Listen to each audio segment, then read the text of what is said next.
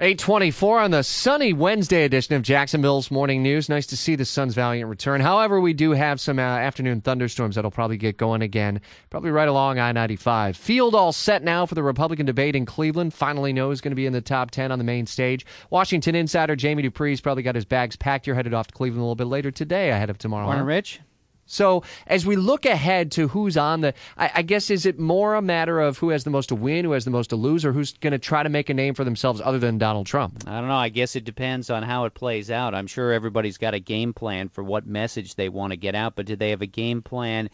To go after Donald Trump, or do they have a game plan for what if Donald Trump goes after you?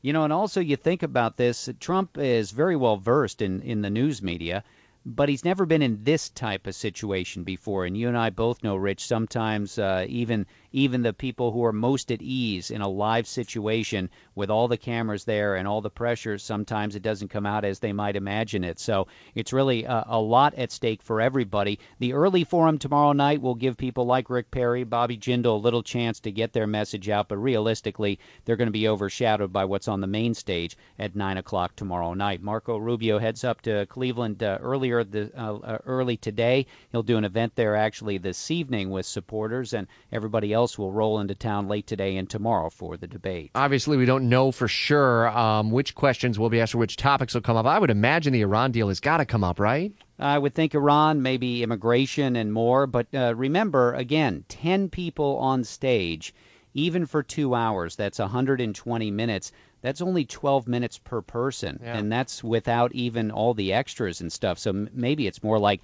10 minutes per person that's not that much time to be able to delve into a lot of stuff. I, I keep equating it to inviting too many people to a wedding reception. You know, you can't get around and talk to everybody. Well, it's sort of the same thing here. I sort of think six or seven is is really the biggest kind of crowd you want. Ten, I think it's going to be somewhat unwieldy. It'll be interesting to see who breaks the rules on purpose. There's always someone. The President's going to be talking today, actually, about the Iran nuclear deal, too, right? Yeah, he'll be uh, giving a speech at American University here in Northwest D.C., another speech in support of the agreement. There's been a number of congressional Democrats who've come out in recent days for it, among them Senator Bill Nelson of Florida, who came out on the Senate floor yesterday and said he's going to vote for it. Hmm. Each announcement getting trumpeted by the White House, uh, seemingly a concerted PR effort by the administration right now. The bottom line still is there don't seem to be enough votes overall to get to a two thirds supermajority against it, but we'll have the debate and the votes after Labor Day. We'll have our Washington insider there to uh, watch it all uh, and bring you the very latest insider knowledge at WOKV.com and his blog throughout the day tomorrow and again on Friday.